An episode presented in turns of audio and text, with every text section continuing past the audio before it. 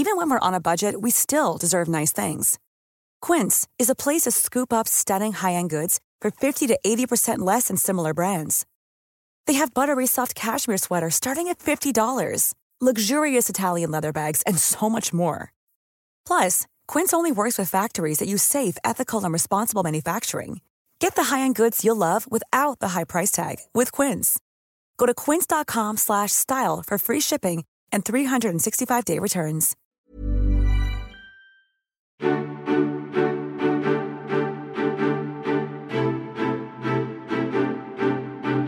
These two boys, from that very young age, losing their mum, have shared this very unifying event in their lives that they are very close to their dad, but it's only each other who truly understand what they've been through and the struggles that they've gone through as a result of their mum's death. William was very mindful of the fact that Harry wasn't coping, and he actually was the one that, that suggested he went and saw somebody about his anger and depression. When you're madly in love, you don't want anyone to question your choice. That's so true. it's no surprise that Harry possibly did react badly to that. I think in years to come, Harry will appreciate William's intervention and we'll see it for what it is. Hi there, and welcome to New Idea Royals. It's the only podcast that reveals what really goes on behind palace doors. I'm Smita Mistry, and today we'll be talking about Harry and William's unbreakable bond, the truth about their falling out, and how they mark the anniversary of their mother's death. Joining us today to share her amazing knowledge is royal expert and commentator Angela Mollard. Hi, Ange. Hi, Smita. How are you? Good, thank you. So, Andrew Morton has um, written for the Royal Monthly about Prince William and Harry's unbreakable bond. What has he said? He's um talked about their relationship. Obviously, these are two brothers. There's no other siblings. He's t- spoken about them being actually closer than we think. And I think that's probably true. They've had a unique circumstance. No one else can quite understand what it is to be a prince and a member of the royal family and the next in line to the throne as William and Harry do. And I think, you know, this quote from Andrew Morton sort of sums it up. It's, he says their relationship is incredibly intimate. Nobody apart from each other knows exactly, not even their father, what's gone on in their heads and their hearts for the last 20 odd years. They both experienced the loss of their mother. The only people that they could trust to talk about it in a candid way was each of them. And I think that's true. They, who do you turn to? Yes, you can get professional help, which I know that they, they have. But really, these two boys from that very young age, losing their mum, have shared this very unifying event in their lives. I, you know, that they are very close to their dad, but it's only each other who truly understand what they've been through and the struggles that they've gone through as a result of their mum's death. And obviously, they're born into a different age than, say, Prince Charles, who's very stiff upper lip. His father sent him to a to Gordonstoun, this private uh, boarding school in, in Scotland. It was about suppressing feelings and emotions, whereas William and Harry have been born into a generation that does talk about it, and they've been encouraged to talk about it, uh, and they've been huge mutual support for each other. Apparently, the pair were always close, right from birth. Yeah, I know. Well, some siblings aren't, are they? They sort of hate each other from the moment they're born. But Prince Charles once said that when uh, Harry came along when William was two, he was really enthusiastic. In fact, he said that he used to, you know, get into Harry's cot and sit, sort of climb in and out and sit there, and he was very protective of him. Um, you know, they much is made about the ways in which these boys are different, but uh, they're also very similar in lots of ways. They've gone through the military background. Um, they've had a separated parents and then divorced parents. They've, um, you know, endured the loss of their mother. They've had to think very carefully about the um, women that they're going to marry and, and the families that they're going to create together. And I think that um, the fact that they have to address life in a similar way because of the constraints of their position means that there is a uniqueness to their understanding of what each other are going through. And how do you think the different expectations on them have guided their lives? Oh, hugely. I think that, you know, we can see this right from the start. You know, William was a, sh- a more shy child, Harry was more of a prankster. Um, uh, that uh, there's that sense of duty within William, you know, the very careful way he went about um, deciding to marry Kate, knowing that that that it wasn't just his wife, it would be his consort uh, on the throne. And I think he was very deliberate in a lot of the things he's chosen to do and the choices he's made in his life. There's a lot of deep thinking at, at the heart of who he is.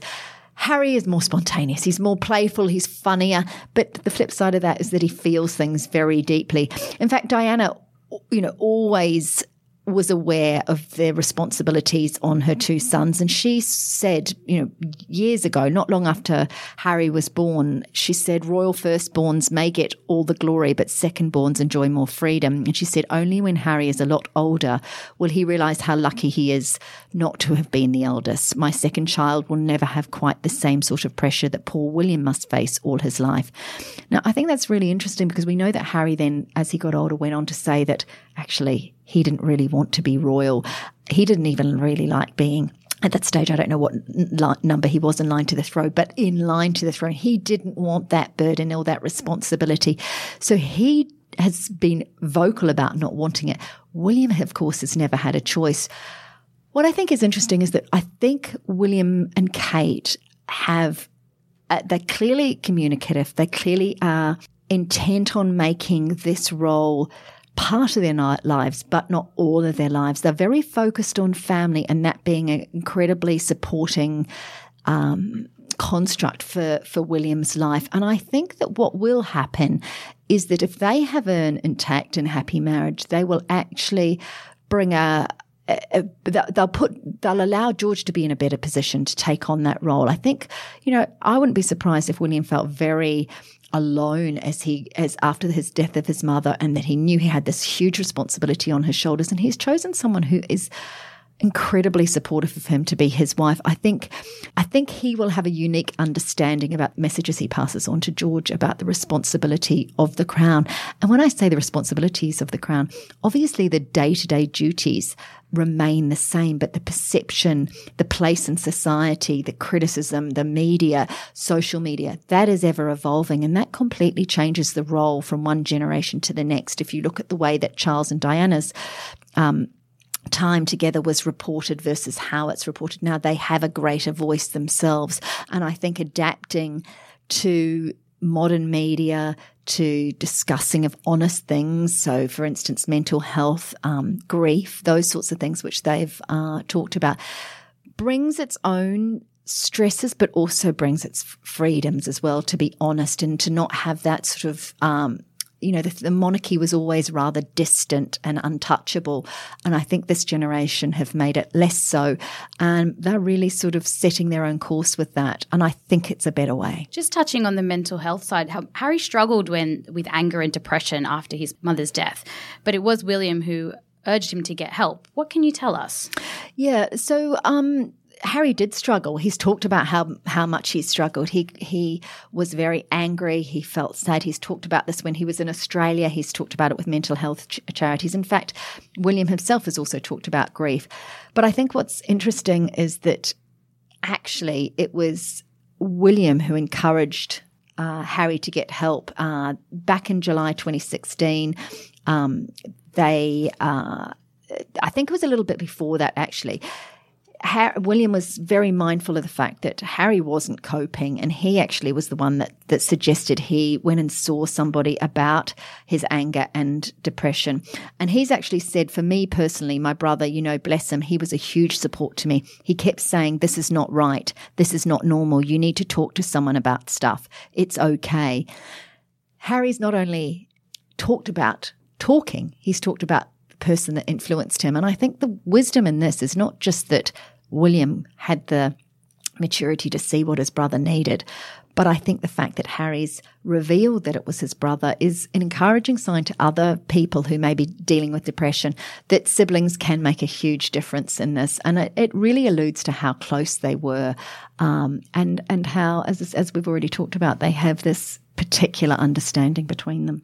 For a few years, the brothers did go their separate ways, but there was a special time where they spent a lot of time in close quarters. When was that? Mm, so, uh, they went off and did their separate things. Uh, William went on a gap year, went to university, and there was a few years then uh, Harry was in Afghanistan. But in 2009, for the first time in years, they shared a room when they both uh, attended the Defence Helicopter Flying School at um, in in the UK, and they actually shared a room. And they've given it. They gave an interview about it at the time and talked about you know, it was pretty evident that they had this closer relationship. There was a lot of joking about, you know, who was the better housekeeper and who snored. And um, William at the time said, bearing in mind I cook, I feed him every day. I think he's done very well. And he was quite teasing and he said, I do a fair bit of tidying up after him as well. He snores a lot too. He keeps me up all night long. But clearly sharing a room you know, not a, not in a palace where you have servants and they do everything for you, but where you're actually providing for each other. And you know, that would have been a very uh, solidifying time for them. They were both on a sort of joint mission to to learn something new, living in close quarters, and and you know, having a. I think it was an inspired thing that they shared with each other because you can't it's sometimes it's only circumstance that can build that closeness. You know, you can go and see each other and have lunch every Sunday or whatever, but it's sometimes that that sort of childhood closeness that really that uh, that you can repeat in adulthood that that brings that bond closer. For a long time, William, Kate, and Harry seemed like really good mates. Why was that? They were. You saw them all the time. Look, sometimes when Harry had a girlfriend, sometimes when they didn't, but they were a really look all the pictures from that time they look like they're having fun. And Kate clearly adores Harry. You know, she's she she's not a woman who you know her face describes what she feels and and you can see that she really enjoyed her at that time boyfriend, then on to husband's um, little brother. They seem to have a good time together. They set up the ch- ch- charity heads together. They clearly wanted to do, to do something meaningful, which they did. Perhaps it's just a natural you know, part of that timing. I think that makes sense, you know, between girlfriends. It's a nice way for Harry to spend his time. I'm sure he just sat round in the evenings and watched a movie with them and that sort of thing. I mean, living as you do in those apartments in Kensington Palace, you have staff, but, uh, you know, it's hard for people to get in and out, security's tight it's probably easy just to slop over to your brother's house and, you know, where someone's cooking a roast chicken and you can lounge around and have a beer and, and chill out. I think it's probably something we'll see again in the future as they get through these early, these, you know, very busy days of, of early um, parenting, particularly for Meghan and Harry. I think they'll come together again, even though, of course, we've seen a, a little bit of unrest between the two of them. Yeah, touching on that, despite their closeness, there's been lots of rumours about their falling mm. out. What do you think's happened? Look, I think that probably the truth of it is that it's not Meghan and Kate. I suspect it is Harry and William. And I think that in the same way that William um, encouraged Harry to get help when he was suffering from mental health issues, I think William probably did ask the question, you know, are you really sure about Meghan? It was a very quick relationship. Uh, there were a lot of when, when we think about relationships, it's the it's the factors and values that are the same that often you know bind a couple together. And and William's a smart man. He would have looked at it and thought, well, there's a lot of differences here. You know, this this woman is moving country. She's an actress. She's used to celebrity. She's American. She's a divorcee. Not that I'm not saying this in a way that is that he in any way stigmatized her, but I think he would have encouraged his brother. He would have wanted for his brother a solid and long lasting relationship. And if he did ask the question, Are you sure? I don't think there's anything wrong with that. That said, when you're madly in love, you don't want anyone to question your choice. That's so true. it's no surprise that Harry possibly did react badly to that. I think in years to come, Harry will appreciate William's intervention and we'll, and we'll see it for what it is, which really I think is probably just we are in a unique position, bro. Really think about this because when things go wrong, you see how it plays out. We, you know, those boys saw how it played out for their mum and dad. You know, a separation in the public eye is not an easy thing. So if William was asking Harry to consider it deeply, it was only from a protective point of view. It wasn't a meddling or a, any kind of um, dislike of Meghan. I'm sure it was just for Harry's best interest sometimes we take time to learn these um, wisdoms, and I think they'll be fine in the long run. But it's probably just been a, a little bit. It, it probably in the first throes of love, I think it's probably something Harry didn't want to hear, but I think they'll get through it. They're only human after all. Exactly. And look, every normal family has this happen. You know, exactly. plenty of normal families go, yeah, I'm not sure about, are you sure about him? And, you know, say a lot worse. So I think they'll be fine. It was the anniversary of Diana's death recently. Do the brothers still mark the occasion? Apparently they do. They do spend time together. They apparently spent time on that Sunday morning together and then, you know, it's just some quiet time with each other remembering their mum talking about it. And then Kate and Meghan and their children sort of, they all came together. I'm not sure exactly what they did, but that they do mark this occasion. I think it's probably very important to both of them. They, they uniquely know their own experience of it. And I don't think it's a day that go that would go unmarked. And finally, how do you think their relationship will unfold in years to come? I think it'll soften. I think Meghan and Kate will draw from each other in ways we haven't yet seen. They're very different. I think Kate is very old fashioned and protective of the royal family. And I think at heart, she's a very good woman. And I think she will, as she gets older, you know, maturity. She reminds me a, a little bit of we've seen Princess Mary evolve as her children have got, got older. She's very um, solidifying force. And I think she will take the lead in making sure that she and Meghan have a good relationship, that Meghan has a good friend in her, someone she can rely on, um, someone that she trusts, and not just as a sister in law, but as a new parent and that sort of thing. I think they will split, you know, I think the, the Sussexes will have another child. We don't know if, if the Cambridges will. I think they'll want their children to have firm cousin bonds. Uh, you know, I think that's important. Of course, Kate uh, has her sister's Pippa's uh, son as a cousin for her child, but the Sussexes' children are going to be very important in the lives of the Cambridges. And also, William and Harry valued enormously their uh, relationships with, say, Zara and Peter Phillips, their cousins, they were really stabilizing influences on them. Peter Phillips, for instance, was a huge support to both boys during the years after the death. And Zara uh, Phillips is very close. So they appreciate that relationship. And I think there's not many kids on, you know, Meghan uh, doesn't have siblings with cousins to provide for Archie. I think that they will come together a lot more for the sake, initially for the sake of the children, but eventually because they actually are in this unique position where they truly understand each other.